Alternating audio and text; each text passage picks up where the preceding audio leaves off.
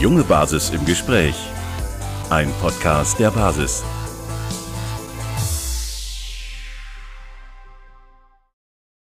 Herzlich willkommen zum neuen Podcast der jungen Basis. Mein Name ist Max und zusammen mit Sammy und Lukas haben wir heute Paul Brandenburg eingeladen. Herzlich willkommen.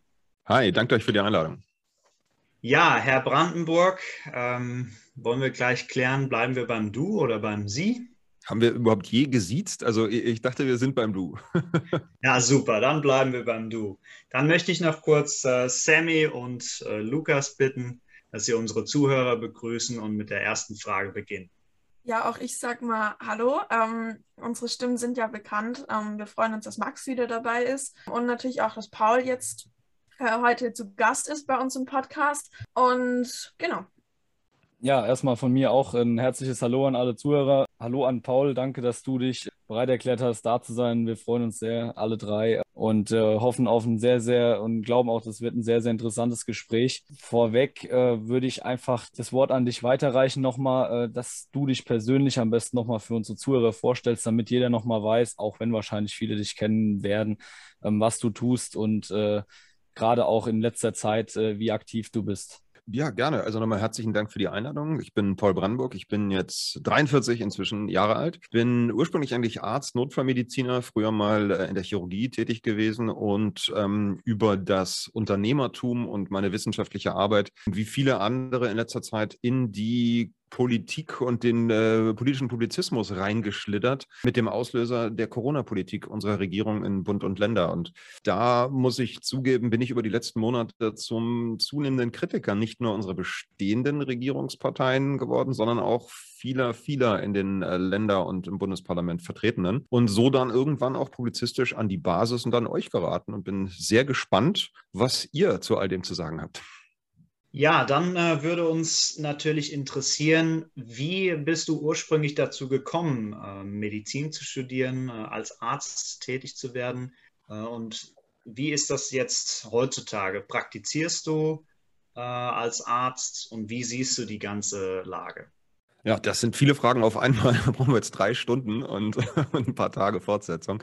Ich bin tatsächlich Arzt geworden aus ähm, ähnlichem Anlass vermutlich wie ganz viele. Das ist, ähm, was auch nicht unbedingt gut ist für die Medizin, ein ziemlicher Erbhof. Ähm, Ärzte sind gern Kinder von Ärzten, die das irgendwie früh mitbekommen haben in ihrer Familie, dann wahrscheinlich einfach Interesse daran entwickelt haben, auch gesehen haben, dass das ein wahnsinnig spannender und auch sehr anerkannter Beruf ist. Ähm, das hat mich als Kind schon interessiert. Ich habe dann tatsächlich mit Jura angefangen und habe das Grundstudium Jura erstmal fertig gemacht, bevor ich auf Medizin wechselte, weil wie viele Ärzte auch mein Vater mir sagte, lass es lieber, es wird alles immer nur schlimmer. Damals übrigens unter einem äh, Mann, der Gesundheitsminister war, der hieß Seehofer, den gibt es immer noch. der hat sich in der Politik auch äh, durchgehangelt bis heute, nicht unbedingt nur zum Guten. Ähm, dann deswegen, wie gesagt, mit Jura angefangen, schnell gemerkt allerdings, dass ich ein weiterer schrecklicher Jurist werden würde, der sich da durchs Studium quält und den die Welt am Ende nicht braucht. Und dann bin ich doch wieder auf meine alte Leidenschaft Medizin zurückgekommen, habe es auch bis heute nicht bereut. Ich muss sagen, das Studium ist großartig, es ist eine äh, geniale Mischung aus ganz vielen Wissenschaften, auch aus vielen Nichtwissenschaften. Wenn man dann Arzt wird oder dann zum Arzt ernannt wird am Ende des Studiums, stellt man fest, ich habe keine Ahnung von Medizin, was ich da studiert habe, hat wenig mit der Realität kranker Menschen zu tun und dem Gesundwerden. Dann folgte sagen das nächste Leben in der Klinik. Das ist auch, sagen wir mal, interessant, aber schon etwas ganz anderes, ähm, wenn man da jetzt zurückblickt und sagt, würdest du es nochmal machen? Ich bin dann aus der Klinik geradezu ausgestiegen, kann man sagen. 2013 habe ich da mal ein Buch drüber geschrieben das hat sich auch ganz gut verkauft und habe erklärt, was aus meiner Sicht am deutschen Medizinsystem speziell grundlegend schräg läuft und äh, einige Jahre später, jetzt, also 2020, 2019, 2020, mit dem Einschlag des Corona-Kometen, des politischen, ähm, ist vieles davon wieder hochgekommen, muss ich sagen. Und ich habe dann erlebt, mit welcher Inkompetenz, Borniertheit, Arroganz und Unterwürfigkeit das deutsche Medizinsystem auch auf die politischen Horrorgeschichten ähm, dieses SARS-CoV-2-Virus reagiert hat. Ich bereue es trotzdem nicht, Medizin gemacht zu haben. Bis heute ist das meine Leidenschaft. Es ist jetzt mein Luxus Schluss kann ich sagen, dass ich nicht von diesem Medizinsystem abhängig bin. Ich habe mich schon früher daraus verabschiedet, habe mich als Internetunternehmer mit einem medizinischen Thema selbstständig gemacht und konnte dann die Notfallmedizin, die ich hauptsächlich betrieben habe, als, als Leidenschaft weitermachen. Ich bin also freiberuflicher Notarzt, als solcher auch noch bis heute aktiv und mache das nebenberuflich zu meinen sonstigen Tätigkeiten. Ja, das ist auf jeden Fall eine ausführliche Antwort und auch irgendwie ein lustiger Weg, wie, wie man sich so, so durchangelt. Jetzt bist du ja zusätzlich zu deinem, zu deinem Medizinstudium später dann auch noch an, an, ja, an das Publizieren und an das ja, Autorengeschehen geraten. Wie kam es denn dazu, dass du gesagt hast, okay, ich möchte ja publizieren und auch autorische Fähigkeiten oder Tätigkeiten nachgehen, in denen du ja sehr stark auch wie du jetzt selbst schon gesagt hast, Regierung, Politik und so weiter ähm, kritisierst. Ja, wie kam es da dazu? Aus Notwehr, ehrlich gesagt. Ich habe, wie gesagt, 2013 dann dieses Buch veröffentlicht. Das folgte auf eine Reihe von, von Zeitungsinterviews und äh, Einlassungen. Da hat man mich mehrfach angesprochen und gesagt, Mensch, das, was da alles im Medizinsystem offenbar schräg läuft, das, das ist doch ein größeres Thema. Dann hat eine Journalistin mich äh, ganz, ganz konkret motiviert, hat gesagt, Mensch, fass das doch alles mal in einem Buch zusammen. Ich habe es dann auch gemacht, habe festgestellt, das musste offensichtlich raus. Hatte immer den Anspruch, nicht nur mit dem Finger zu zeigen, sagen, Mensch, das ist aber alles doof doof und das ist Mist und ihr macht alles falsch, sondern auch äh, konstruktiv zu erklären, was man konkret besser machen könnte und wie man es wie anders machen kann. Ich hoffe, das ist mir damals geglückt und ähm, es stellt sich raus, wenn man das einmal angefangen hat, wird es zur Sucht ganz schnell. Wahrscheinlich eine Frage der Neigung. Und so bin ich, wie gesagt, mit dem Corona-Thema dann wieder vor das Problem gekommen und sagen, Mensch, du kannst ja nicht nur da stehen kannst meckern und, und unzufrieden sein im privaten Kreis, sondern idealerweise machst du konkrete Vorschläge. Ich war zwischenzeitlich dann schon Internetunternehmer. Ich bin ja gesagt 2015 zum Online-Unternehmer geworden, habe da auch äh, den Branchenverband fürs deutsche E-Health mitgegründet vor einiger Zeit. Was gab es in Deutschland gar nicht. Wir haben ja erst vor kurzem entdeckt, dass es dieses Internet da draußen gibt und haben ja ganz hochkompetente Politiker, die, die jetzt äh, versuchen rauszufinden, was eine Glasfaserleitung ist. Ähm, das waren viele Punkte, die dann zusammenkamen. Eben äh, das, das Versagen des Medizinsystems, die wirklich, man kann es nicht beschönigen, absolute Inkompetenz solcher Personen wie Peter Altmaier als Wirtschaftsminister oder Andi Scheuer als Digitalminister. Das sind Dinge, die, mit denen du dann ja zu tun hast als Unternehmer. Nicht? Wenn du äh, in, in, ausdruckslose Augen guckst äh, auf Seiten der Regierung und der Ämter, wenn es darum geht, ähm, sagen, wie, wie digitalisiert ihr Gesundheitsakten? Ähm, es war also immer ein Akt der Notwehr, kann ich ehrlich sagen, dass ich selbst publizistisch aktiv wurde, mit dem Anspruch und dem hoffe ich dann gerecht zu werden, eben nicht nur zu kritisieren, sondern auch Vorschläge Vorschläge zu machen, wie es anders geht. Bewusst allerdings auch außerhalb der Politik. Ähm, ich versuche da ähnlichen Abstand zu allen zu halten. Ich finde sowas wie euch natürlich spannend. Die Basis ist spannend. Ich finde auch die AfD in vielerlei Hinsicht spannend, muss ich ehrlich sagen. Alle haben sie ihre Probleme und ihre Vorteile. Ich habe meine politische Zeit hinter mir in meinem, Ver naja, im Vergleich zu euch nicht mehr jungen Leben, aber vielleicht noch zu dem der, der aktiven Politiker. Ich war mal bei der FDP tatsächlich aktiv, vor vielen Jahren. Da wart ihr wahrscheinlich noch äh, lange vor der Wahlfähigkeit ähm, und habe dann aus Resignation das irgendwann gelassen, habe äh, erlebt, was solche Parteien schlimmstenfalls auch sein können. Und heute bin ich als Publizist aktiv. Ja, das ist natürlich ein Weg, der absolut äh, verständlich ist. Ich muss da vielleicht äh, kurz äh, intervenieren, insofern, dass ich ja auch sehr kurz eigentlich, aber dann doch in der Jungen Union auch äh, war zum Beispiel und da auch sehr schnell gemerkt habe, was für eine unglaubliche, äh, festgefahrene Struktur das einfach ist. Und äh, tatsächlich bin ich aber genau deswegen dann zur Basis gekommen, habe auch andere Strukturen vorgefunden. Wie du richtig sagst, gibt es überall seine Probleme und das wirst du nie finden, dass da einfach alles glatt läuft. Und ähm, ja, wir sind halt halt in einem System drin, wo wir gucken müssen, dass wir es verändern irgendwie. Das ist natürlich auch nicht so einfach. Aber ich habe da irgendwie dieses Gefühl und habe viele Leute kennengelernt, die einen sehr, sehr neuen Ansatz einfach suchen. Und das war so der Hintergrundgedanke. Und ich glaube, dass, äh, dass aber genau das ja auch wichtig ist, dass man sich neue Wege sucht. Äh, sucht. Du hast jetzt über die, äh, ja, über das Publizieren eben gemacht. Und ich glaube, das ist auch gar nicht, also das ist sehr wichtig auch, dass, dass Menschen, die von, von der Basis kommen, also jetzt nicht von unserer Partei, sondern tatsächlich auch berufliche Erfahrungen wissen, kennen, erlebt haben, äh, die äh, Kompetenzen einfach haben, da auch mal nach außen treten. Jetzt äh, zu deinem Buch. Ich wollte noch mal fragen, was, was geht es genau in, in deinem Buch? Also was thematisierst du exakt? Äh, an, an Problemen, die es eben gibt in unserem Gesundheitssystem. Hm. Ähm, gerne, wenn du erlaubst, würde ich ganz kurz noch einmal auf, auf das zurückkommen, was du gerade gesagt hast, weil ich da nicht falsch verstanden werden möchte. Ähm, ich stimme dir völlig zu. Es ist äh, aus meiner Sicht das absolut Entscheidende, dass normale Menschen in Anführungsstrichen sich politisch engagieren, dass eben nicht Berufspolitiker,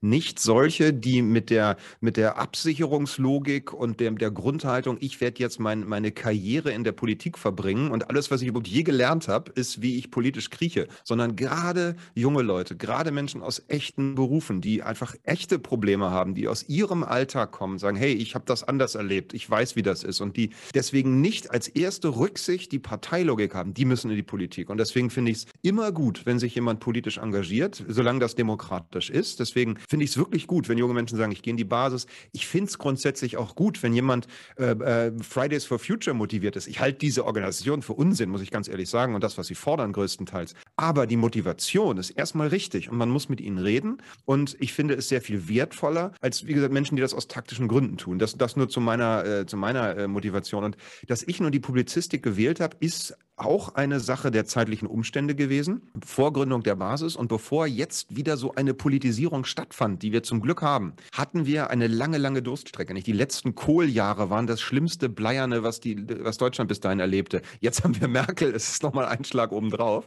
Ähm, ich glaube, jetzt ist wieder eine Phase, in der man gut politisch aktiv werden kann. Deswegen finde ich es auch klasse, wenn ihr das tut. Ich habe damals, um auch deine Frage zu beantworten, auch so eine Politikerkrankheit, dass sie das immer nicht tun, ähm, in diesem Buch, ähm, für das ich gar nicht so viel Werbung machen möchte, eigentlich nur zusammengefasst, was schon lange, lange bekannt war im deutschen Gesundheitssystem. Das ist ein System, was über Jahrzehnte aus einer, einer unguten Enge von Berufslobbyisten und Berufspolitikern entstand. Ein System, das, ähm, das, das belohnt, den Patienten wirklich gegen seine eigenen Interessen möglichst lange durch die Mühlen eines technisierten Medizinbetriebs zu schleifen und was ähm, nur entstehen kann in einer wirklich sich schon komplett abgekapselten Blase von, von Berufspolitikern, das, das, das, das sogenannte Selbstverwaltung des Gesundheitswesens, das ist eigentlich das Kernproblem in Deutschland. Die kennt kaum jemand, kaum jemand hat es gehört, dass das eine, eine, ein, ein Monstrum namens ähm, gemeinsamer Bundesausschuss etwas ist, das eigentlich die, die 300 Milliarden Euro, die im deutschen Gesundheitssystem sind, äh, verwaltet. Das ist eine Art Nebenparlament, was gar nicht bekannt ist, wer da drin sitzt. Das hat eine Art Nebenbundeskanzler fürs Gesundheitssystem Gesundheitssystem. Und die allerwenigsten Menschen sind sich dieser Tatsache bewusst. Da wird quasi außerhalb unserer demokratischen Strukturen die zweitgrößte Industrie Deutschlands selbst verwaltet. Und die entscheidet, wer das Geld, was zwangsweise von ja fast allen äh, gesetzlich Versicherten abgezogen wird, da umgesetzt wird. Und dass sich da in einem System totaler Intransparenz natürlich mafiaartige Strukturen entwickelt haben, das wissen wir alle schon seit langem. Immer mal wieder wird die Sau durchs Dorf getrieben, dann wird sich ein bisschen aufgeregt und dann wandert der Zirkus sozusagen weiter. Und viele, viele von diesen Problemen, die wir da im Gesundheitssystem haben, die fallen uns jetzt auch im Zuge dieser Corona-Situation auf die Füße. Eines davon ist eine unfassbar unterwürfige deutsche Ärzteschaft, die wirklich, und der Vergleich muss her, wie in den anderen deutschen Diktaturen, die es davor gab, noch, noch sind wir keine Diktatur, nochmal der, der Feinheit, sonst steht wieder in irgendeinem Käseblatt, ich sei, äh, ich sei Umstürzler und, und würde hier Frau Merkel als Diktatorin bezeichnen. Also wie in diesen Systemen allerdings haben wir eine Ärzteschaft, die alles, was von der politischen Obrigkeit kommt, annimmt, in eigenen Worten weiterverbreitet und sich gegenseitig darin übertrifft, möglichst gehorsam zu sein. Das ist auch Folge dieser sehr unguten Strukturen, die wir haben. Beginnt übrigens im Medizinstudium, wo von Anfang an auf strukturellen Gehorsam eingeprügelt wird und äh, beigebracht wird, wenn du Arzt bist, dann hast du nicht zu widersprechen, sondern zu fressen und zu machen, was der Chef sagt. Das ist extrem schlecht, das ist extrem deutsch. In der Schweiz und in Österreich ist es übrigens ähnlich. Äh, Systeme, die beide vom ursprünglich preußischen Kranken Militärkrankenhauswesen geprägt sind. Da haben wir mal wieder äh, Ungutes in Europa verbreitet. Ich denke, das ist etwas, was sich dringend ändern sollte, wenn wir ein neues Gesundheitssystem in unserem Land wollen. Ja, vielen Dank für diese erste Einschätzung.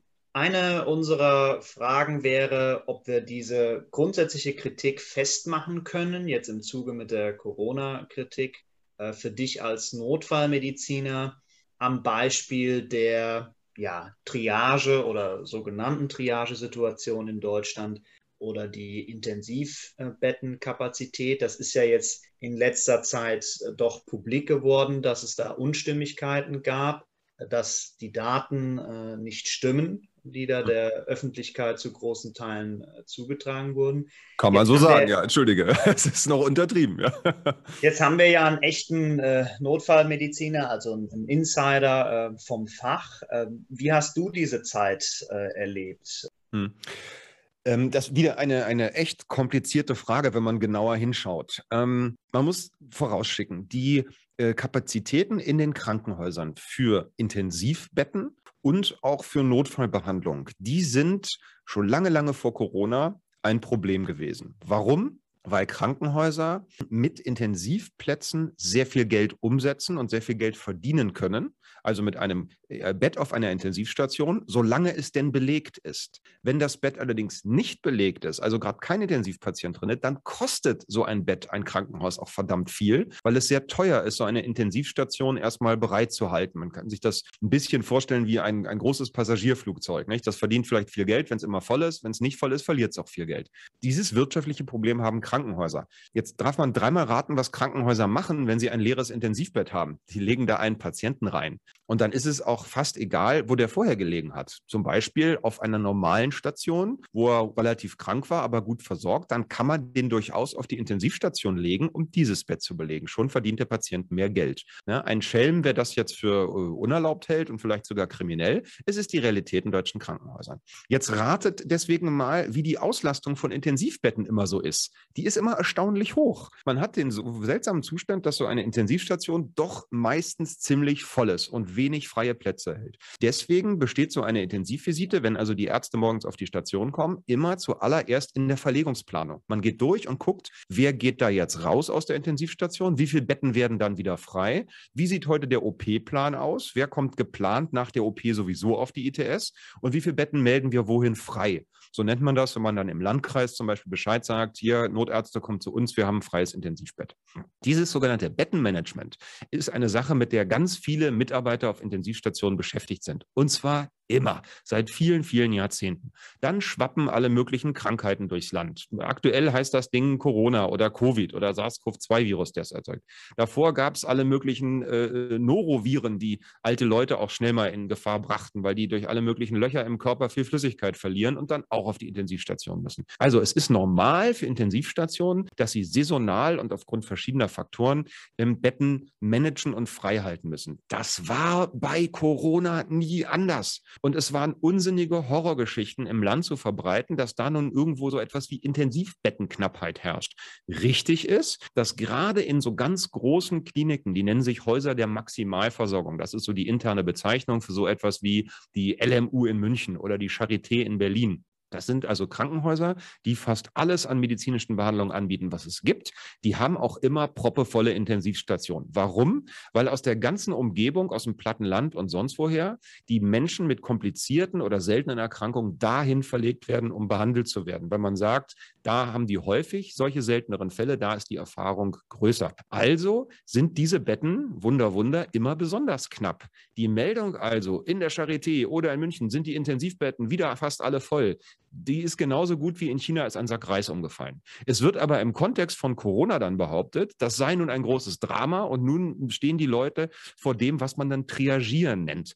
Vor diesem Begriff bitte erstmal alle tief durchatmen und keine Angst mehr haben. Die Medizin muss triagieren. Was heißt das? Ein Begriff ist das, der kommt so aus dem, aus dem Kriegsversorgungs-, aus dem Katastrophenmanagement und meint eigentlich äh, Mangel oder äh, Verwaltung von Ressourcen bei ganz krassem Mangel. Also ganz viele Verletzte auf irgendeinem Haufen und jetzt muss ein einzelner Notarzt mit ganz wenig Material sich da durchkämpfen. Dann muss er triagieren. Dafür gibt es tatsächlich in der Notfallmedizin zum Beispiel so ein Farbensystem. Da geht man also erst durch, durch den Haufen von Verletzten, auch beim großen Verkehrsunfall als Einzelnotarzt und klassifiziert jeden Patienten, der da liegt. Von der Skala ganz krass, stirbt eh bald, lohnt gar nicht mehr hinzugucken, bis hin zu ist völlig gesund. Was soll man noch anderes tun? Ja, also wenn ich als einzelner Notarzt an eine Massenkarambolage mit einem Reisebus komme, muss ich das am Anfang machen. Dann ist es sogar ein Fehler, wenn ich da losrenne und zu dem Patienten gehe, der am stärksten schreit. Der ist nämlich, Klammer auf, meist am gesündesten. Wer laut schreien kann, hat kein Kreislaufproblem. Ich muss eher durchgehen und muss die stummen Patienten suchen. Das ist Triagieren.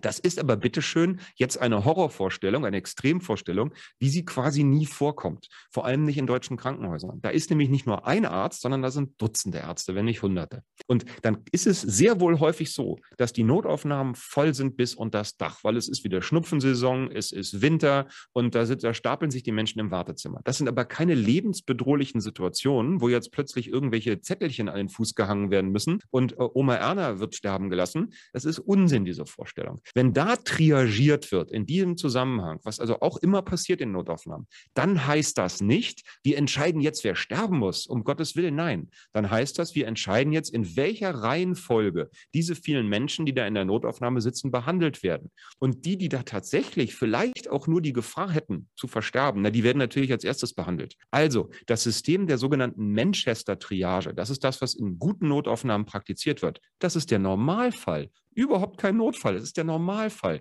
In einer guten Notaufnahme ist das System der Manchester-Triage angewandt. Denn dadurch wird sichergestellt, dass die dringenden Fälle zuerst behandelt werden. Und nochmal, ihr habt es schon gesagt, es wurde von der Regierung wissentlich und willentlich mit den Zahlen der Deutschen Interdisziplinären Vereinigung für Intensivmedizin, der sogenannten DIVI, ähm, Fehlinformationen betrieben. Und die DIVI hat sich willentlich dafür hergegeben, wie das deutsche Ärzteorganisationen der Regierung immer gegenüber tun. Das war im Dritten Reich leider so, wie es so heißt. Das war auch in der DDR leider so. Und leider ist es jetzt in der Bundesrepublik wieder so gewesen. Man hat die Zahlen so verdreht und so falsch dargestellt und die Bundesregierung hat sogar gelogen und hat gesagt, wir haben eine bedrohliche Knappheit Knappheit für die Menschen an Intensivbetten. Hatten wir nie in Deutschland. Und ich sage euch, alle Prognosen sind, sind, sind schwierig, wenn sie die Zukunft betreffen, aber ich lehne mich aus dem Fenster. Wir werden aufgrund dieses Coronavirus auch in diesem Herbst und in diesem Winter keine bedrohlichen Knappheiten in Krankenhausplätzen bekommen. Denn wir haben zum Glück immer noch verdammt viele Intensivbetten in Deutschland.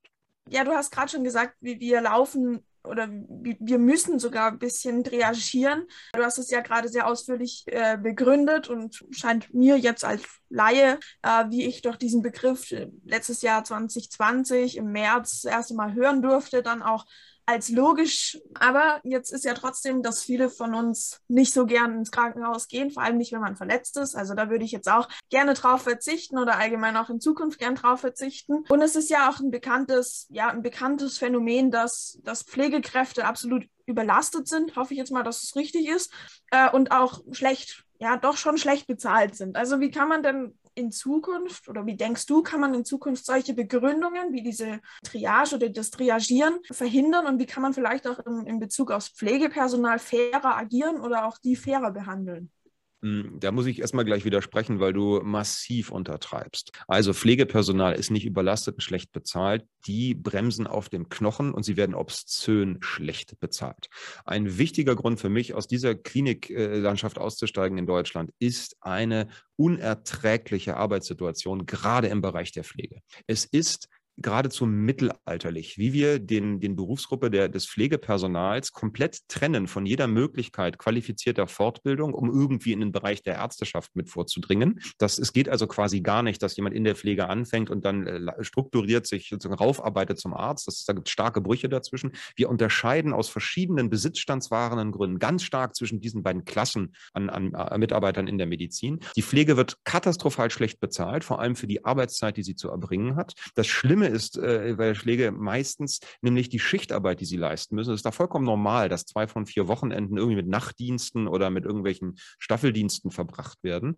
Und was das an Lebensqualität bedeutet, also ein Verlust an Lebensqualität für jemanden, der, der regelmäßig zwei Wochenenden im Monat opfern muss und dafür dann eben umgerechnet einen erbärmlichen Stundenlohn bekommt, das ist schwer zu beschreiben, wenn man es nicht erlebt hat. Also die Mitarbeiter in der Pflege, die meist den Beruf ergreifen aus, aus vielerlei Idealismus, wo ich, wo man auch natürlich getrennter, geteilter Meinung zu sein kann, ob das sein muss, aber die, die oft Idealisten eben sind, die da mit guter Ansicht reingehen, die werden dann brutal frustriert und sind oftmals nach einigen Jahren geradezu wütend aufs System. Man muss sich dann nicht wundern, dass die natürlich auch, äh, was Patienten dann oft beklagen, mit Unlust und gehetzt Patienten begegnen. Das ist vollkommen normal. Ich verstehe da jeden, der in der Pflege arbeitet und von diesem System frustriert ist. Also, oder wenn du fragst, was kann man konkret tun? Was wir konkret tun müssen, ist die Pflege massiv zeitlich entlasten. Ich wäre pauschal dafür, man sagen, die, die, ähm, den durchschnittlichen äh, Mitarbeiter in der Pflege um mindestens ein Drittel seiner Arbeitszeit zu entlasten bei mindestens seinem aktuell bestehenden Gehalt. Das ist jetzt eine ganz grobe Aussage, die nicht auf jede Klinik so anwendbar ist. Es gibt extreme Spannen. Man kann sagen, in den, in den großen Kliniken, die nicht Universitätskliniken sind, da ist es meist am schlimmsten. Die haben oft die härteste Personalpolitik.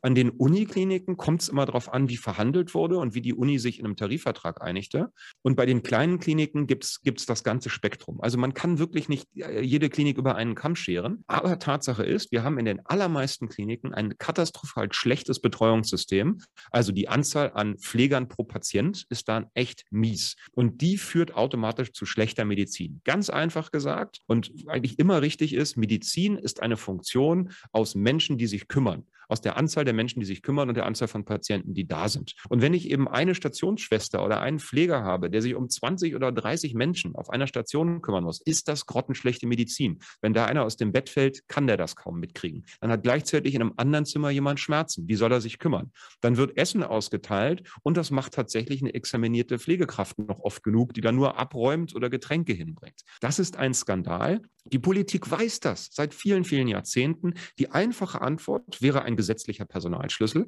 Man könnte ganz einfach sagen, für jeden internistischen, für jeden chirurgischen Patienten, für jeden pädiatrischen, also jedes kranke Kind im Krankenhaus, braucht es beispielsweise eine Viertel Pflegekraft, die aktiv ist. Dann könnten wir sicherstellen, dass eben auf vier oder fünf Patienten nur eine Pflegekraft kommt. Könnte die Politik machen, tut sie nicht. Warum nicht?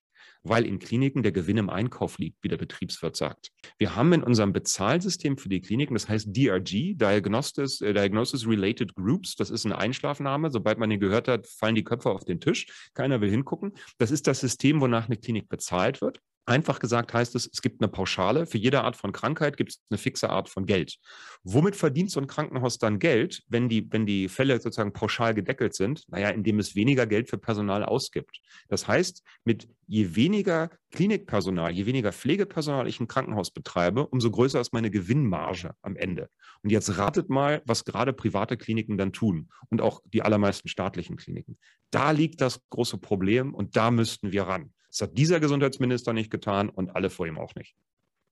Das heißt, du äh, sagst ja jetzt, das System ist auf Profit aus und da krankt es irgendwie und es wird nicht gesetzlich interveniert, dass man sagt, okay, wir müssen so und so viele Pflegekräfte auf, sage ich mal, einen Patienten sicherstellen. Das ist ja ehrlich gesagt auch äh, wahrscheinlich nicht so leicht, also aus meiner Perspektive jetzt mal gesprochen, wenn du, äh, wenn sich halt nichts ändert. Ne? Also da muss man natürlich dann auch wahrscheinlich ganz krasse Anreize setzen, das heißt viel bessere Bezahlung, viel bessere generelle Umstände, ähm, damit dann auch junge Menschen nachkommen oder mehr junge Menschen nachkommen in der Pflege, weil es ist ja eh schon knapp und soweit ich weiß, ist es jetzt auch nicht der beliebteste Beruf bei jungen Menschen. Äh, und wenn jetzt die Bevölkerung immer älter wird, sage ich mal, die geburtenstarken Jahrgänge jetzt äh, in ihr, in ihr letztes äh, Lebensviertel kommen und dann halt auch wirklich bald vermutlich vermehrt dann auch, äh, wie es halt so ist bei alten Menschen im Krankenhaus landen, dann äh, wird es wahrscheinlich ein Riesenproblem geben.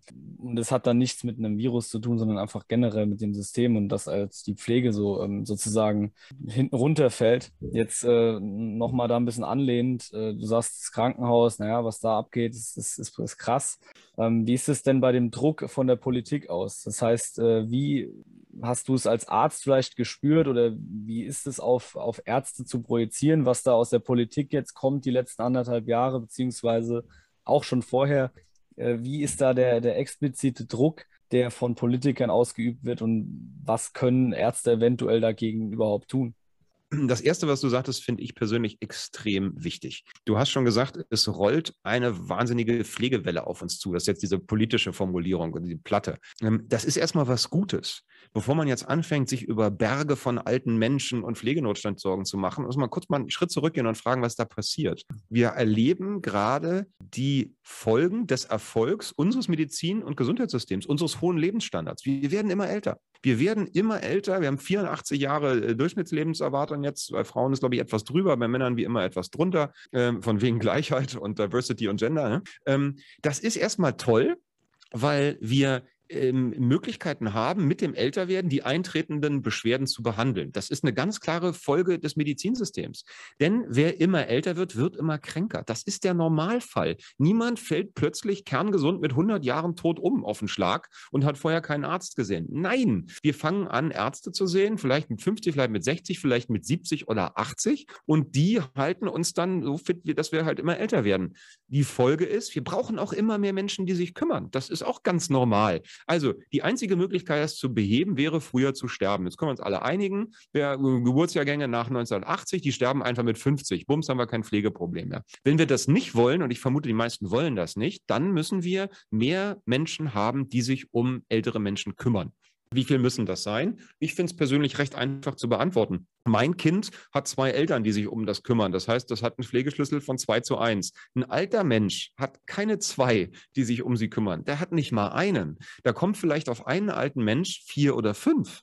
Ja, Schwestern und Pfleger, die dann als Tagespfleger durch die Gegend fahren, durch die Stadt und zum Windeln und Einkaufen in irgendwelche Wohnungen gehen. Da haben wir ein, riesiges Strukturproblem. Wir brauchen massiv mehr Menschen in diesen sozialen Berufen, in diesen medizinischen Berufen. Wie kriegen wir die da rein? Nun, auf gar keinen Fall durch Zwang und durch irgendwelche, irgendwelche Anweisungen, sondern wir müssen darauf bauen, dass A, grundsätzlich Bereitschaft besteht. Das kann ich sagen, besteht. Es gibt Menschen, die sich kümmern wollen und die solche Berufe ergreifen möchten. Wir müssen denen aber ein lebenswertes Leben verschaffen dafür. Wir müssen die vernünftig bezahlen. Wir müssen den vernünftigen, vernünftiges äh, Auskommen und einen, einen angenehmen Beruf ermöglichen. Wie geht das? Indem wir die Lebensqualität steigern. Also bezahlt die Leute gut, sorgt dafür, dass sie Freizeit haben, sorgt dafür, dass sie einen, einen Job haben, eine Tätigkeit, in der sie sich qualifizieren können können, die, in der sie wechseln können in andere Bereiche. All das geht. Wo sollen die Menschen herkommen? Naja, wir erleben, wie ganze andere Industrien zusammenbrechen. Ob das produzierendes Gewerbe ist in Deutschland, ob das Landwirtschaft und Bergbau sind.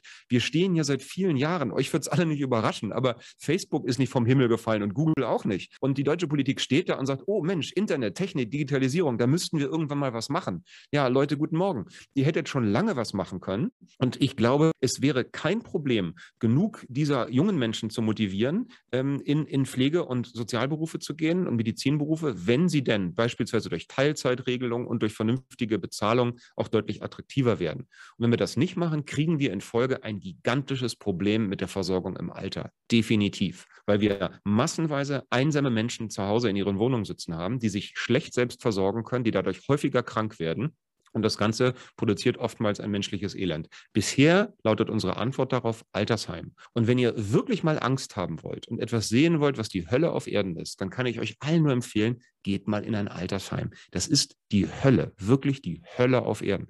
Nicht, weil dort böse Menschen arbeiten, im Gegenteil. Die allermeisten, die dort arbeiten, reißen sich Beine aus.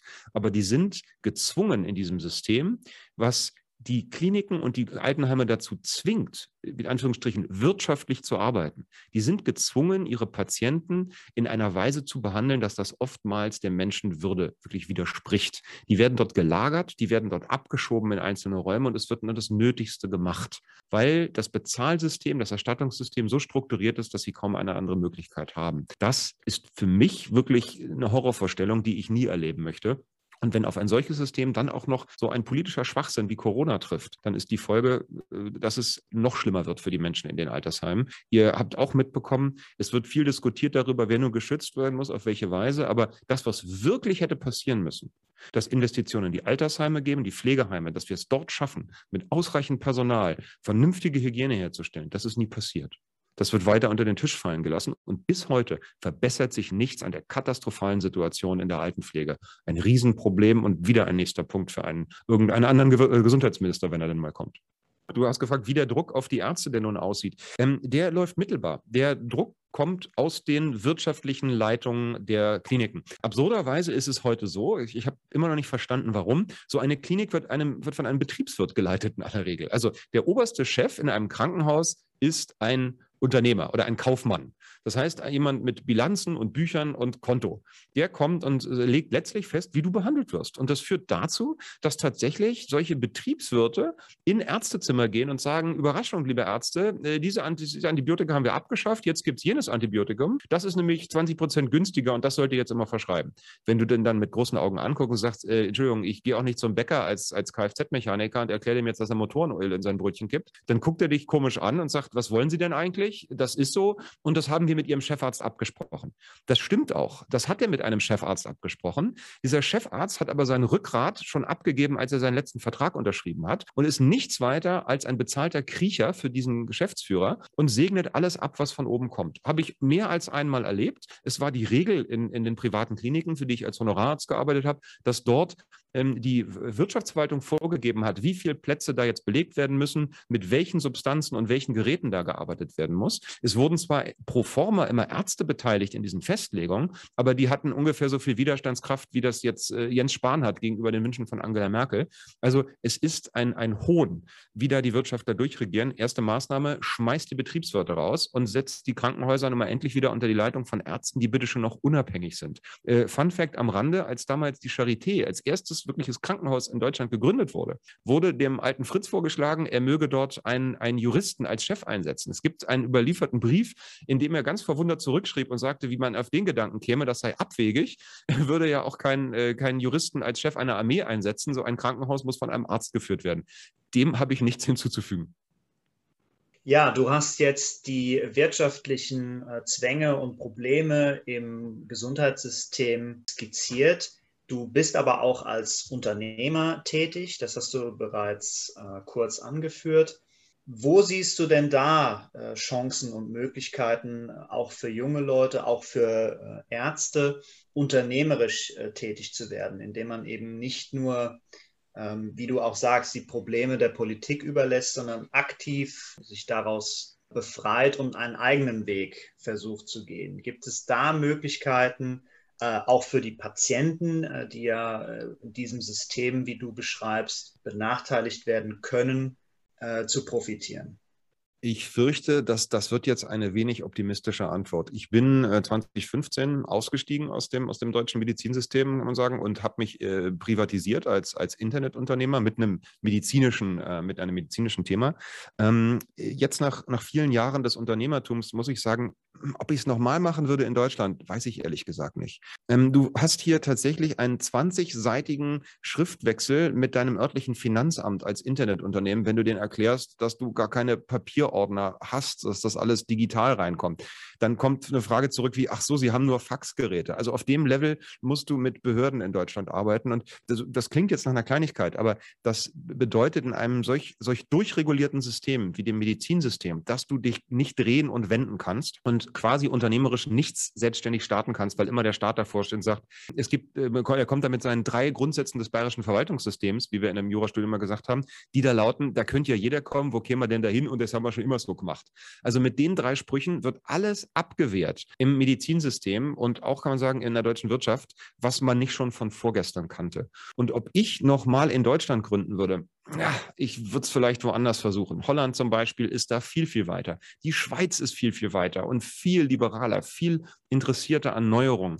Wir arbeiten hier ähm, in der Medizin in Deutschland immer noch auf einem Stand, kann man sagen, vor dem Online-Banking. Ja, was, was normal ist mit, mit, mit unseren Konten, dass wir das alles mit dem Handy machen können, ist hier völlig abwegig in der Medizin. Versuch mal beim Arzt deine Befunde direkt aufs Telefon zu kriegen oder dem irgendwas rüberzuschieben. Nein, völlige Ausnahme. Also da bin ich pessimistisch und ich glaube, es braucht tatsächlich eine Zerschlagung des bestehenden Gesundheitssystems, wie wir es gerade kennen. Wir müssen ein, das, diese sogenannte Selbstverwaltung auflösen wir müssen das neu sortieren. Wir brauchen eine, eine, neue, eine neue Ordnung, eine neue ähm, Ausbildungsordnung, eine berufliche Verwaltung der Ärzteschaft. Das ist ein mittelalterliches Fründesystem, wo ein Chefarzt quasi herrscht darüber, wie seine, wie seine Assistenzärzte weiterkommen und ob sie weiterkommen. Ähm, da gibt es eine Vielzahl von Plänen, nicht nur von mir, die liegen schon lange in den Schubladen. Wir brauchen auch die, die, den politischen Willen, die umzusetzen. Deswegen würde ich einem, einem jüngeren Unternehmer, wie du gerade fragtest, nicht unbedingt raten, ins E-Health zu gehen in Deutschland. Äh, da würde ich ihm hatten, nach Amerika zu gehen, nach Holland, auch nach England, auch in die Schweiz und da das sehr gerne zu machen. Da wird er mit offenen Armen empfangen und da kann er vieles bewegen. Was sollen Patienten tun? Schwierig. Ja, mit den Füßen abstimmen, geht wählen. Und ähm, leider kann ich äh, keine Regierungspartei empfehlen. Also ich mache auch aus Prinzip als Publizist keine Werbung für bestimmte Parteien, bin aber der Meinung, es gibt aktive Parteien mit interessanten Programmen, die man durchaus auch wählen kann, um diesem Gesundheitssystem ein baldiges Ende zu bereiten. Es ist in dieser Form nicht überlebensfähig und ich hoffe auf seinen baldigen Zusammenbruch, beziehungsweise hoffe darauf, dass bevor es dann wirklich aus innerer Verrottetheit in sich zusammenfällt, dass wir schaffen, es zu reformieren. Denn ähm, daran hängen ja nun die, die, Gesundheit von vielen, vielen Millionen Menschen. Und ähm, wir haben alle Ressourcen, um daraus auch was Brauchbares zu machen. Denn Wirtschaftlichkeit muss natürlich eingehalten werden. Wir können nicht beliebig Geld rausfeuern und, und jedem jeden Wunsch erfüllen. Die Wahrheit lautet, wir ersticken ja an unserer, an unserer Dekadenz in diesem Gesundheitssystem. Wir zahlen eine riesige Menge an Maßnahmen, die überflüssig sind. Wir zahlen oftmals überteuerte Preise. Wir leisten uns Lobbykasten von Berufsvertretern und bestverdienste Industrien im Gesundheitssystem. Ähm, da muss man Hand anlegen, das Geld neu verteilen und das geht nicht ohne massiven Widerstand der Betroffenen. Aber da muss man halt ran. Du hast gerade schon angesprochen, bezahlen und zahlen und zahlen, unnötige Maßnahmen, äh, die, wir, die wir so nicht brauchen und auch nie gebraucht hätten. Was steckt denn für dich noch ja, hinter der Krise, beziehungsweise auch, was, was kann man vielleicht auch resultierend aus der Krise mitnehmen? Und welche Gefahren siehst du da auch vielleicht jetzt aktuell immer noch und immer mehr werden. Jetzt, wir reden über eine Impfpflicht, über die 2G-Regeln und so weiter. Für die Grundrechte, die ja unter anderem auch die körperliche Unversehrtheit, also in, in jeder Hinsicht, ähm, auch in, ja, in Bezug auf Behandlungen jetzt umfassen. Hm. Also ich fürchte, wir haben in dieser Corona-Krise im Gesundheitssystem wie in vielen anderen Bereichen unseres gesellschaftlichen Lebens erlebt, dass die gesellschaftlichen Funktionssysteme äh, kaputt sind. Die Justiz ist kaputt. Wir erleben eine politische Richterschaft. Die Polizei macht mir Angst, ehrlich gesagt. Ich habe früher als Notarzt für die Polizei gearbeitet, oftmals, für, für Sicherheitsbehörden. Sogar in Geheimschutzbereichen war ich mit, mit, mit dem Staatsschutz aktiv und hatte immer eine, sagen wir, denke ich, differenziert, kritisch loyale Haltung auch der, der Staatsmacht gegenüber. Man muss nicht alles gut finden, aber die, die sind ja für demokratische Zwecke da. Aus meiner Sicht haben die sich zu willenlosen Handlangern einer herrschenden Politik gemacht gemacht. Das ist eine Katastrophe, der Vertrauensschaden entstanden ist. Und das gilt in besonderem Maße für meine Berufsgruppe, für die Ärzte. Wir erleben, wie Ärzte vollkommen sinnfrei und gegen jedes Wissen, was sie im Studium erworben haben müssen, einen Blödsinn nachquatschen, der aus den Propagandazentralen von Partei und Regierung kommt, dass es einem die Schuhe auszieht. Da wird behauptet, Kinderimpfungen schützen andere und schützen vor Übertragung. Wir sollen alle Kinder gegen äh, SARS-CoV-2 impfen. Das ist absoluter Schwachsinn. Kein Kind braucht eine Impfung gegen dieses Virus, weil es nicht bedroht ist von diesem Virus und weil es einem Dritten nicht hilft, wenn wir ein unbedrohtes Kind damit impfen. Das schützt die Oma nicht. Also wir haben erlebt, dass die Ärzteschaft komplett versagt hat und zwar als Berufsinstanz. Wir sind ja in der deutschen Ärzteschaft somit das arroganteste, überheblichste und selbstverliebteste, was es eigentlich gibt. Ja, dieses Bild vom Halbgott in Weiß wird ja gerade von den Ärzten kultiviert. Ja, wir, wir, wir sonnen uns darin, auch wenn man immer so tut, ach nein, nein, nein, Sie müssen mich nicht Doktor nennen und ach, trotzdem checken wir im Hotel mit dem Doktor ein und wenn die, wenn die Rezeptionistin dann sagt, ach, Herr Doktor und Frau Doktor, dann wird immer so ganz großzügig gesagt, ach, na ja, müssen Sie nicht unbedingt sagen. Also diese selbstherrliche Schwachsinnigkeit der deutschen Medizin, und für mich bestens verkörpert durch, durch diesen Menschen Frank Ulrich Montgomery, der war ganz früher mal Bundesärztekammerchef, jetzt lässt er sich mit seinem Scheinprofessorentitel, nicht? Der Mann hat vom Senat von Hamburg pro ehrenhalber, wie aus dem Yps-Heft zum Ausschneiden, zum selber basteln, einen Professorentitel verliehen bekommen. Jetzt rennt er überall rum und tut, als ob er Professor der Medizin sei. Das bringt es auf den Punkt, nicht? Dieses erbärmlich selbstherrliche, arrogante Auftreten macht die deutsche Ärzteschaft auf.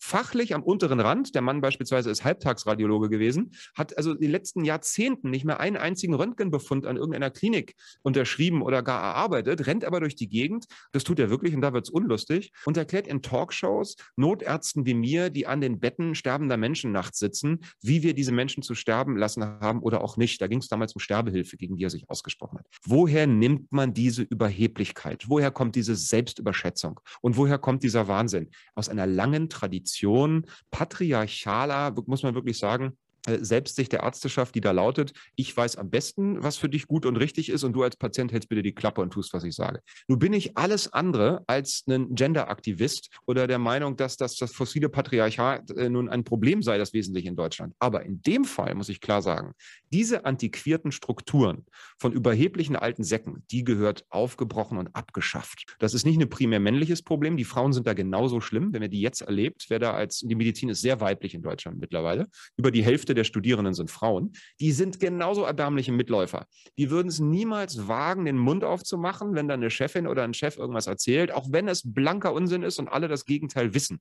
Da herrscht in Deutschland wirklich so, wenn es der Chef sagt, dann ist es richtig. Du stehst im OP-Saal, der Chef baut Scheiße, alle gucken sich groß an und sagen, denken sich, um Himmels Willen, was macht der da? Nicht einer macht den Mund auf und sagt, oh, entschuldigen Sie, Herr Direktor, ähm, das war jetzt aber falsch. Würde niemals passieren in den meisten Kliniken.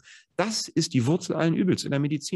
Eine Systematik oder ein, ein Umfeld, in dem jeder, der auch nur eine, eine Frage stellt, eine Interessierte, ja, nach dem Motto, ist das wirklich der beste Weg? Wie wäre es mal mit diesem, mit diesem Weg? Ähm, wer das da tut in der deutschen Medizin, wird regelhaft immer noch rausgeschmissen und ausgegrenzt. In dieser Kultur kann sich nichts verbessern. Die gehört abgeschafft und neu aufgebaut. Und äh, ist so radikal, klingt radikal, ist radikal. Ich meine es auch so radikal. Und ich glaube auch, es geht, denn wir sehen in den angelsächsisch geprägten Systemen, Britannien, Amerika, da ist nicht alles gut, aber die Ärzteschaft ist besser in ihrem Umgang miteinander. Warum? Weil da ein Kollegialprinzip gilt. Da kommt ein junger Arzt, eine junge Ärztin nicht in ein System von Altvorderen, buckelt sich darauf, hält einfach nur sieben Jahre die Klappe und kriegt dann einen wertlosen Facharzt hinterhergeworfen, wie das in Deutschland wirklich der Fall ist. Fachärzte können hier gar nichts, das muss man sich mal klar machen. Wer fertig ist mit seiner Facharztausbildung, kann in den allermeisten Fällen wirklich gar nichts. Das wissen die auch alle, besonders die Chirurgen an den Unis. Die können nichts, die können Pflaster wechseln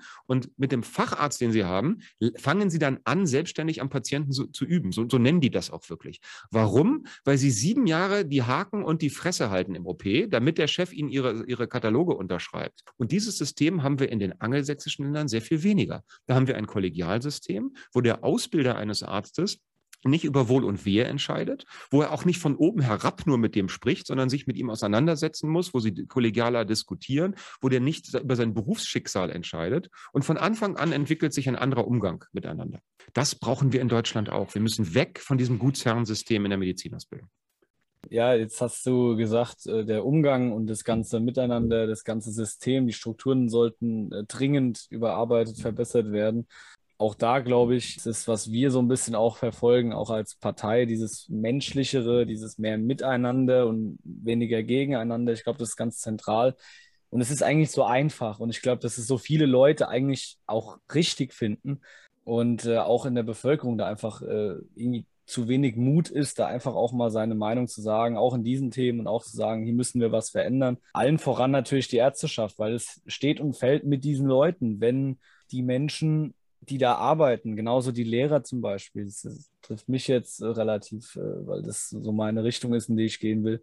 Wenn die einfach sagen würden, nee, mache ich nicht mit, dann wird sich alles mhm. ändern, weil die Politik kann viel erzählen, weißt du? Oder ja. siehst du das anders? Nee, sehe ich überhaupt nicht anders. Aber da, da, ist dann der Punkt, wo, wo ich sagen muss, als alter Sack bin ich dann natürlich ein bisschen weniger idealistisch, vielleicht als ihr das seid. Das ist so ein Punkt auch an der Basis, wo ich sagen muss, mhm, ähm, ist, ist schön. Stell dir vor, es ist Krieg und keiner geht hin. Ne? Das ist natürlich das Beste. Und, und wenn wir alle netter zueinander wären. Ähm, äh, Entschuldigung, ich, ich sage das jetzt so ironisierend. Ich finde es eigentlich, ich finde es ein großartiges Ziel und ähm, ich finde es super, wenn Menschen sich da engagieren und das versuchen in die Richtung zu verbessern. Ich bin ein bisschen desillusioniert, glaube ich, denn ich denke, so leicht kommt es nicht. Äh, Gerade nicht über die Vertreter des Systems, die da schon drinstecken. Ähm, auf persönlicher Ebene können wir es so anders machen. Jeder von uns kann da reingehen in das System und kann sich so lange wie möglich genau die Einstellung bewahren. Auf der Ebene des bestehenden Systems glaube ich an ein, ein anderes technisches Mittel, ehrlich gesagt. Transparenz und persönliche Rechenschaft. Machtbegrenzung, das ist ja, soweit ich weiß, auch ein Prinzip, was die Basis verfolgt. Daran glaube ich sehr. Nichts ist bei Macht wichtiger, als sie zu verteilen über möglichst viele Leute. Halte ich für ein zentrales Versagen unseres Staates in dieser Situation. Frau Angela Merkel hat sich zu einer Art Gottkaiserin aufgeschwungen, indem sie einfach die Ministerpräsidentenkonferenz anstelle des Bundestages zum Beherrschen dieses, dieser Republik nahm. Und schon waren wir eigentlich gar keine Republik mehr. Da wurde die Gewaltenteilung durchbrochen. So könnten wir auch ins Medizinsystem gehen. Brecht die Macht der Chefärzte, brecht die Macht der kaufmännischen Leiter von Krankenhäusern. Wie? Naja, indem er einfach beispielsweise den Abteilungen mehr Macht gibt. So ein Krankenhaus ist eigentlich eine Sammlung von vielen kleinen Krankenhäusern. Jede Abteilung da drin, innere Medizin, Kinderheilkunde, Chirurgie, sind eigentlich kleine, unabhängige medizinische Welten. Das muss auch so sein, weil die ganz anders arbeiten. Sorgt dafür, dass diese Einzelleiter ähm, viel mehr entscheiden dürfen, dass die sich, ähm, dass die wirklich prägen dürfen, wie gehandelt wird. Und schon hast du viel mehr Wettbewerb miteinander. Stärkt die, die, die Rücken der, der einzelnen Menschen, der der, der einzelnen äh, kompetenten Menschen und du hast viel mehr Leute, die die Klappe aufmachen. Schau dir den Bundestag an. Da haben wir mittlerweile zwischen 600 und 700 gesichts- und willenlose Deportierte eines Volkskongresses, die artig durchstimmen, was da an oben, von oben für Schwachsinn durchgestellt wird. Schaff die Listenplätze ab, sorgt dafür, dass nicht irgendwelche namenlosen Parteisoldaten da reinkommen, sondern sorgt dafür, dass direkt gewählte Abgeordnete, die ihren Wahlkreisen verpflichtet sind, auch die Unabhängigkeit haben, so einem Fraktionsvorsitzenden den Finger zu zeigen und zu sagen, nee, du kannst mich mit deinem Fraktionszwang. Ich habe hier eine ganz klare Äußerung meiner, meiner, meiner Wähler. Äh, bezahlt die Menschen auch dafür. Ich bin sogar der Meinung, zahlt, die, zahlt, zahlt denen das Doppelte im Bundestag. Er halbiert die Zahl und zahlt denen das Doppelte. Dann macht ihr sie unabhängig. Und genau das Geheimnis braucht es auch in der Medizin. Wir brauchen unabhängige Ärzte, die sich trauen, in den Kliniken den Finger nach oben zu zeigen der Verwaltung und sagen, nee, das machen wir nicht, weil das einfach medizinischer Unsinn ist. Was wir gerade erleben in der Medizin wie auch in den anderen Bereichen, kann doch nur funktionieren, weil wir eine Kultur von Duckmäusern und Mitläufern haben, die natürlich auch ganz direkt wirtschaftlich abhängig davon sind, dass sie von oben weiter protegiert oder, oder gewollt werden. Schönstes oder schrecklichstes Beispiel für die Medizin ist doch der Herr Reinhardt, der Vorsitzende der Bundesärztekammer, der vor vielen Monaten mal ganz vorsichtig und völlig zutreffend sagte, naja, die Wirksamkeit von Masken, die ist alles andere als belegt. Was ist passiert? Der Chefhysteriker der, der SPD, ein offensichtlich klinisch kranker Mann, der psychiatrische Hilfe braucht, Karl Lauterbach, ja, der meldet sich am nächsten Tag zu Wort und sagt, das kann ja wohl nicht sein, Rücktritt, Rücktritt, der Mann muss sofort weg. Was passiert, statt dass dieser vollkommen seriöse, zurückhaltende äh, Arzt Reinhardt sagt, nein, was ich da sagte, ist richtig, entschuldigt der sich, der knickt ein vor diesem hetzenden, agitierenden Panikpolitiker, entschuldigt sich und zieht das zurück. Das kann nur sein in einem System dieser Abhängigkeiten und Hörigkeiten. Das müssen wir durchbrechen. Stärkt die, die Menschen auf den unteren Ebenen, sorgt dafür, dass sie unabhängig sind, auch wirtschaftlich. Und dann werden mehr Menschen den Mund aufmachen. Bevor das nicht passiert, gibt es kein Entrinnen aus dieser Corona-Falle. Ja, vielen Dank. Ich habe noch eine ja, kleine Zukunftsfrage jetzt, ähm, die wir so immer ein bisschen gucken, dass wir zum Abschluss noch so einen kleinen Blick in die Zukunft geben, wie auch immer er aussehen mag. ähm, oh, erkenn Erkennst du denn vielleicht auch, ja, keine Ahnung, Chancen oder ja, vielleicht auch Besserungen für die Gesellschaft in, in Zukunft, vor allem natürlich für junge Leute. Wir sind ja. die junge Basis. Mhm. Ja, die kenne ich unbedingt. Und ähm, ehrlich gesagt, es, es, äh, es, es, es klingt, es ist gar nicht ironisch gemeint. Ich will diese Corona-Zeit gar nicht mehr missen. Ich habe so viel interessante Menschen kennengelernt aus allen Bereichen der Politik. Ich war immer, ein, wie die sagten, scheiß Liberaler. Ne? Ich war früher mal bei der FDP, bin ich desillusioniert ausgetreten, nie weil ich da als Großkapitalist drin war, sondern weil ich tatsächlich, ich komme da aus, nicht vom Völkerrecht her wie eine grüne Frau, ich komme da von John Stuart Mill her. Das ist so ein Liberaler, der im Wesentlichen sagte, meine Freiheit geht so weit, bis eine Freiheit von anderen eingeschränkt wird. Da ist dann Schluss. Das konnte ich immer unterschreiben und ähm, hatte aber immer das Problem, dass, dass die anderen Vertreter der Lager kaum mit einem reden wollten. Vor allem die Linken, die mögen schon gar niemanden, der nicht links ist. Bei den Rechten war es ein bisschen anders. Die sind, wie ich es erlebt habe, klassischerweise ein bisschen offener. Jetzt erlebe ich plötzlich, dass von äußerstem linksgrünen Rand bis zum rechten, gerade noch erträglichen Rand der AfD ganz viele Menschen wertschätzend miteinander reden. Also zumindest mal inhaltlich und respektvoll und sich tatsächlich ausgetauscht wird. Ich erlebe eine Politisierung auch der jüngeren Leute wieder. Nicht? Das ist nicht nur auf, auf zwei, drei Themen begrenzt, auf das, was gerade woke ist. Das war schon immer toll. Linke waren immer früh aktiv, die haben ja die Welt gerettet und wussten es alles besser. Nee, jetzt werden auch die Liberalen plötzlich jünger. Und auch im rechten Spektrum wird es jünger. Und darin besteht die Riesenchance, dass junge Leute kommen und sagen, uns reicht es. Das, was ihr da kaputt gemacht habt und was ihr jeden Tag kaputt macht, nämlich wirklich gesellschaftlichen Zusammenhalt auf unterster Ebene, respektvollen Umgang, das machen wir nicht weiter mit. Darin besteht die Chance. Ich glaube zwar, dass solche sich selbst überlebten Dinosaurier wie Angela Merkel, Faschisten wie Markus Söder, der ist ein Faschist. Und wer nicht weiß, warum, ich habe es jetzt aufgeschrieben, ich habe es als Video rausgegeben, er ist ganz technisch ein Faschist. Und Frau Merkel handelt auch faschistisch. Dass diese Menschen nicht mehr überzeugt werden, das fürchte ich. Die werden nicht abtreten. Auch ein Karl Lauterbach wird nicht einfach gehen und sagen, ach, upsi, war, war schlecht.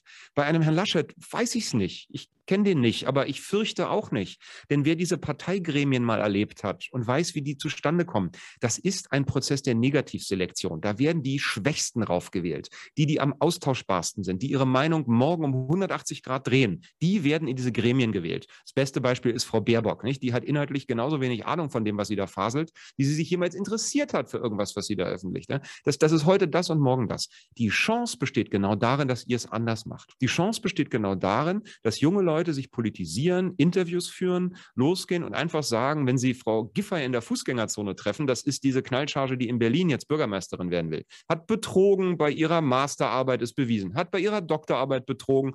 Ich habe die zufällig in der Fußgängerzone getroffen vor zwei Tagen, kein Witz, mit dem Kamerateam und habe sie gefragt, wie sie dazu kommt, dass man ihr noch ein Wort glauben soll. Da spulte sie völlig unbeeindruckt Phrasen vom Band. Sie macht ein Politikangebot für diese Stadt, man könne sie wählen oder auch nicht. Sie hat zehnmal auf die Frage, ob, ob sie denn meint, noch glaubwürdig zu sein, gar nicht geantwortet.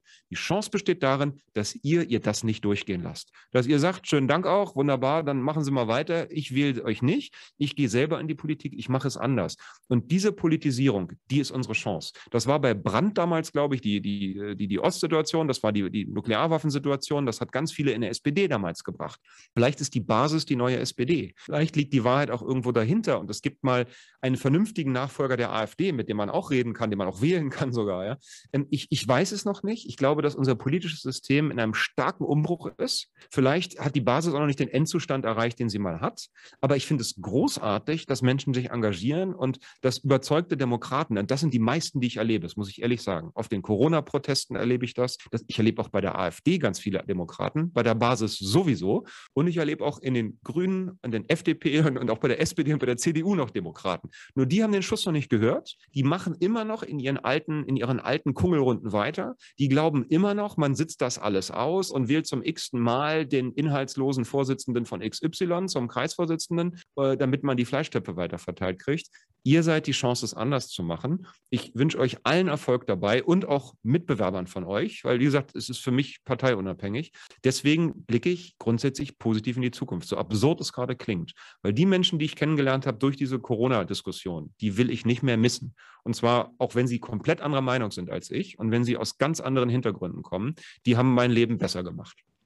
Ja, ich denke, das ist ein ganz toller Abschlusskommentar. Wir müssen leider schon zum Ende kommen. Wir bedanken uns ganz herzlich bei unserem Gast, Paul Brandenburg. Paul, kannst du für die interessierten Zuhörer noch kurz durchgeben, wo sie mehr Informationen über dich finden können, was du in Zukunft planst. Nichts lieber als das, wenn ich, wenn ich Werbung noch machen darf, eingeladenerweise, dann lade ich natürlich jeden erstmal ganz herzlich ein. Jeden Sonntag 19 Uhr live, 20.1 live, mein Talkformat auf YouTube, äh, Twitter, Twitch, äh, Facebook ähm, und wo sonst noch live gestreamt werden kann.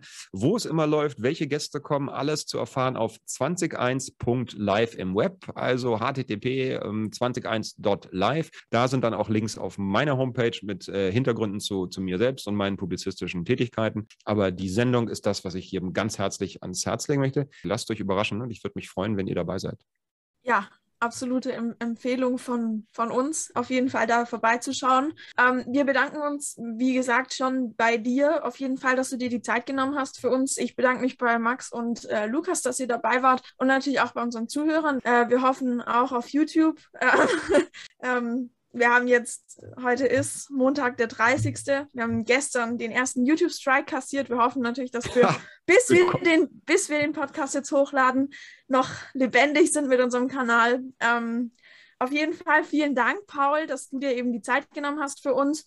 Und dann hören wir uns für unsere Zuhörer beim nächsten Mal. Und Paul, dir wünschen wir natürlich alles Gute. Ich habe zu danken und wünsche euch ebenfalls alles Gute. Jederzeit wieder. Vielen Dank, Paul. Vielen Dank fürs Zuhören. Stellt gerne eure Fragen, kommentiert und gebt uns euer Feedback. Liked und abonniert unseren Kanal und vielleicht besucht ihr uns auch bei Facebook oder Instagram. Wir freuen uns auf euch. Bis zur nächsten Woche.